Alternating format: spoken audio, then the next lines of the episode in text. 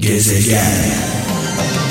Ağlama sen, ağlama sen, haydi biraz gül.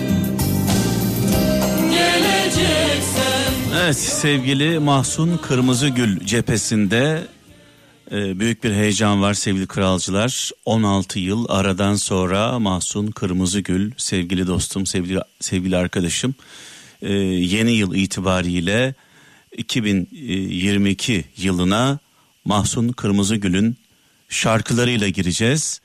Hayırlı uğurlu olsun. Tabii ki e, heyecanını paylaşıyoruz. Yeni şarkılarını dinledim. Her birisi birbirinden özel, birbirinden güzel. Yani 16 yıl beklemeye değen bir albüm.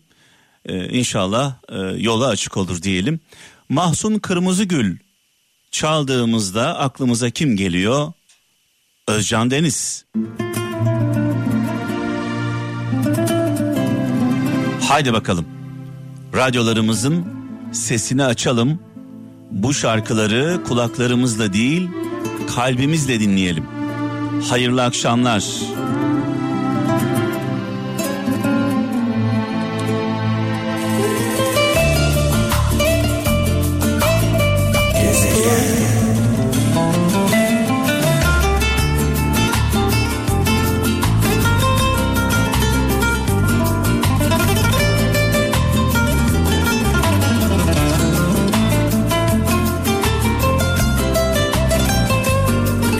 Adeta çaldığımız şarkılar, sanatçılar yanarım, ilaç gibi geliyor, ilaç gibi. yanarım, kavurur ateşim seni de, beni de ben oldum. Oh, ben oldum. Evet malum her akşam Mehmet'in Gezegeni programını birlikte yapıyoruz sevgili kralcılar. Ee, şarkıları ben seçiyorum ee, sizden aldığım güçle, enerjiyle. Mesajları sizler yolluyorsunuz. Beraber ortaya böyle bir karışık yapıyoruz. Ee, 0533 781 75 75 0533 781 75 75 Ee, öncelikle WhatsApp'tan e, sonrasında Bip ve Telegram'dan SMS olarak da mesaj yollayabilirsiniz. E, benim bu uygulamalarla işim yok. Ben klasik mesaj yollarım diyen kralcılarımız da mesajlarını yollayabilirler. Sizden sadece şöyle bir şey istiyorum. E, madem konuşuyoruz e, ağzımızdan çıkan kelimeler anlamlı olsun, bir işe yarasın. Boş boş lakırtı yapmayalım. Dedemin ifadesi boş lakırtı. Mekanı cennet olsun. Boş konuşmayalım. Bu yaştan sonra yaş gelmiş 52'ye, 53'e ramak kalmış. Bu yaştan sonra beni boş konuşturmayın. Ee, sizlerin gönderdiği mesajlar çok kıymetli. Şöyle bir mesaj var Konya'dan Halil Pınar. Asil insanlar adalet için, kötü insanlar ise menfaati için çaba gösterir. Asil insanlar adalet için, kötü insanlar menfaati için çaba gösterir. Bugün başımıza gelen olayları özetlemiş adeta. Malum dün e, akşam Cumhurbaşkanımızın açıklamaları devrim niteliğindeydi. Ben izlerken açıklamaları e, gerçekten şaşırdım. Bu kadar böyle e, şok eden e, ifadeler beklemiyordum. Ne yalan söyleyeyim. E, özetle Sayın Cumhurbaşkanımız diyor ki Türk lirasına güvenin. Paranızı dolardan alın, eurodan alın, dövizden alın. Türk lirası olarak bankalarımıza yatırın. Bundan dolayı bir kaybınız olursa bunun garantörü biziz diyor. Belli bir oran var biliyorsunuz faiz oranı. Döviz e, artışı faiz oranının üstünde olursa aradaki farkı biz vereceğiz dedi ve e, bir anda ortalık toz duman oldu. Dolar biliyorsunuz 18'lere 19'lara doğru giderken bir anda e, euro 20'leri geçmişken bir anda tepe taklak geriye döndü olay. E, hala e, aynı şok devam ediyor bu arada 11'lerde 12'lerde 13'lerde dolanıyor şu anda e, dolar. Şimdi tabii Burada ben de bir mesaj attım. Ee, Twitter'dan ve Instagram hesabımdan. Ee, yani dolar, euro 1 lira arttığında bir anda daha kasadayken, pazarlık yaparken, araba alırken, ev alırken, daha marketteyken neredeyse fiyatları değiştirenler. Bakın akşamdan şu saate kadar kaç saat geçti? Yani döviz artışından dolayı fiyatları anında arttıranlar ne yazık ki aynı hızda fiyatları düşürmüyorlar. Şu an aynen fiyatlar nerede kaldıysa oradan devam ediyor. Bu fiyatları artıranların e, bahanesi neydi? Döviz kurlarındaki hareketlilik, artış. E tamam, döviz aşağı indi. Fiyatlar neden yukarıda hala? Aynı hızla neden aşağı doğru inmiyorsunuz? Burada tabii ki iyi niyetli olanlar olabilir, kötü niyetli olanlar var biliyoruz. İyi niyetli olan şunu söyleyebilir. Ben zaten yüksek aldım. Pahalı aldım. Bu kurdan aldım. Dolayısıyla daha aşağıdan veremem diyebilir. E, bir de bunun tam tersi var. Alış veriş değil tamamen stokla ilgili arka tarafa doldurmuş malı mülkü e, çok düşük kurlardan aldığı malı e, ürünleri ne yazık ki insanlara faiz fiyatlara satmaya e, devam eden insanlar var. E, biraz lütfen ülkemiz için elimizi vicdanımıza bir koyalım.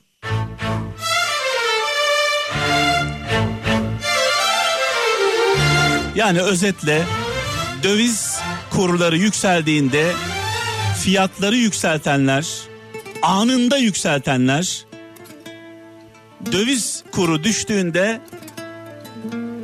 neden fiyatları düşürmüyorlar? Sorumuz bu. Ve bu konuda yetkililerden yardım istiyoruz. Yani milletin gerçekten canına tak etti.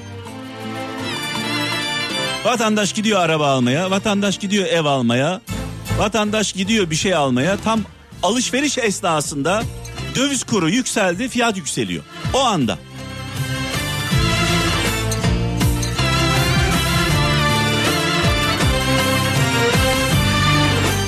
E düştü. Düşürsene kardeşim. Düştü yani düştü. Ben ne acılar çektim senden çekmek istemem Ben ne yalanlar duydum senden duymak istemem. Ah, Ben ne acılar çektim senden çekmek istemem. Dökülür mü pazara oy dökülür mü pazara? İkimiz de sevdalı İkimiz de sevdalı Bakalım yıldızlara oy bakalım yıldızlara Bakalım yıldızlara oy bakalım yıldızlara Bakalım Ah ah yıldızlara. türküler. Türküler o kadar güzel geldi ki ruhumuza ilaç gibi geldi. Biraz böyle susmak istedim. Malum herkes çok fazla konuşuyor. Ee, zaten hepimiz her konuda özellikle ekonomi konusunda uzman olduk. Dünya üzerinde bir yarışma yapılsa ekonomiyle ilgili herhalde biz birinci sırada oluruz bilgimizle, donanımımızla gerçekten bu konuda birçok şey öğrendik. Bu arada tabii sorulan sorulardan bir tanesi şu sevgili kralcılar. E, malum biliyorsunuz Sayın Cumhurbaşkanımız e, dün akşam devrim ekonomi konusunda devrim niteliğinde bir açıklama yaptı. Dedi ki paranızı dövizinizi bozdurun Türk lirası olarak bankaya yatırın belli bir belirlenen faizle yatırın. Ee, eğer dolar faiz karşısında artarsa yani faizden daha çok getiri gelir getirirse biz bunun garantörüyüz dedi. E, aradaki farkı biz ödeyeceğiz dedi vatandaşa. Tabii şimdi şöyle bir soru geliyor insanın aklına. Türkiye'de parayı böyle bankaya yatıracak kaç kişi var? Parası olup da bankaya yatırıp para kazanacak kaç kişi var? Diyelim ki yüzde on. Biraz abarttım. Yüzde doksanı parası olmayan insanlar. Yüzde on parasını götürecek, bankaya yatıracak. Ee, anlaşılan şu anda yüzde on dörtlerde biliyorsunuz e, mevduata verilen faiz oranı yüzde on dörtlerde belki arttırılabilir bu veya düşürülebilir. Eğer döviz getirisi bunun üzerindeyse devlet karşılayacak aradaki farkı. E, vatandaş tabii soruyor. Diyor ki parası olmayan insanlar, parası olmayan sadece maaşıyla geçinen insanlar Türkiye'nin yüzde doksanı bankaya parasını yatıranların zararını acaba biz mi karşılayacağız? Yani yüzde onun parası var bankaya yatırıyor. Devlet garantili, döviz garantili, herhangi bir şey kaybetme ihtimali söz konusu değil. Ee, döviz aşağı düşerse faizini alacak. Faiz dövizin karşısında dayak yerse devlet aradaki farkı vatandaşa ödeyecek. Peki vatandaş soruyor. Bu ödenecek tutar, miktar bizim cebimizden mi çıkacak acaba diye böyle bir kaygısı var. Haklı bir kaygı. Ah, ah. Olan biten yine garibana oluyor ne yazık ki garibana.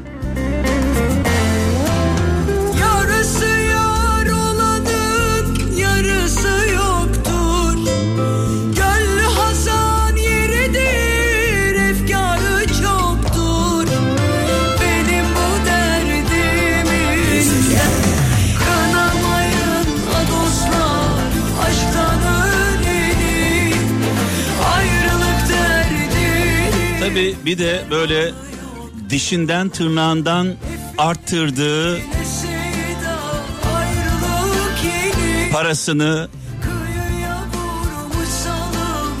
Türk lirası sürekli değer kaybediyor diye yani 3 kuruşunu dövize bağlayan binlerce on binlerce insanımız var.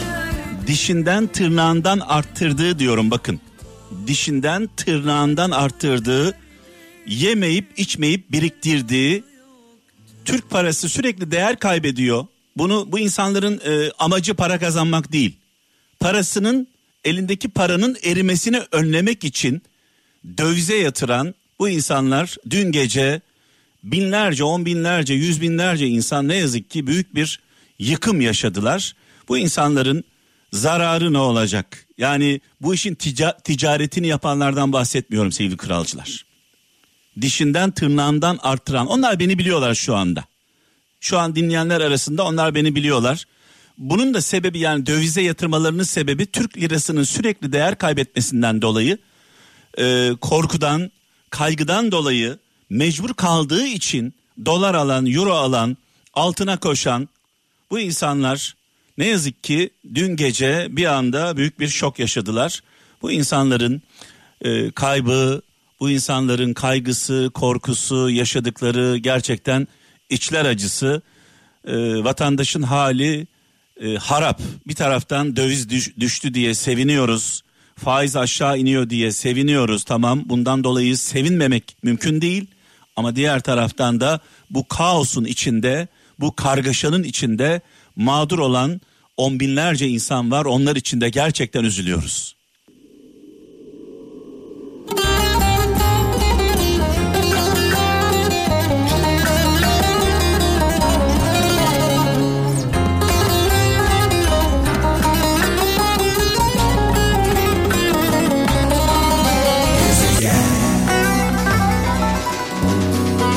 Evet, veda zamanı geldi sevgili kralcılar.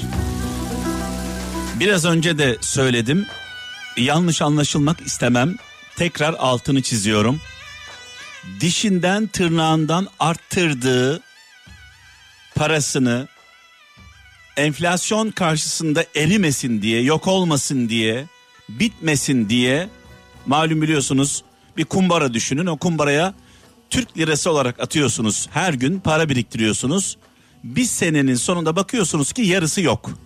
Erimiş gitmiş.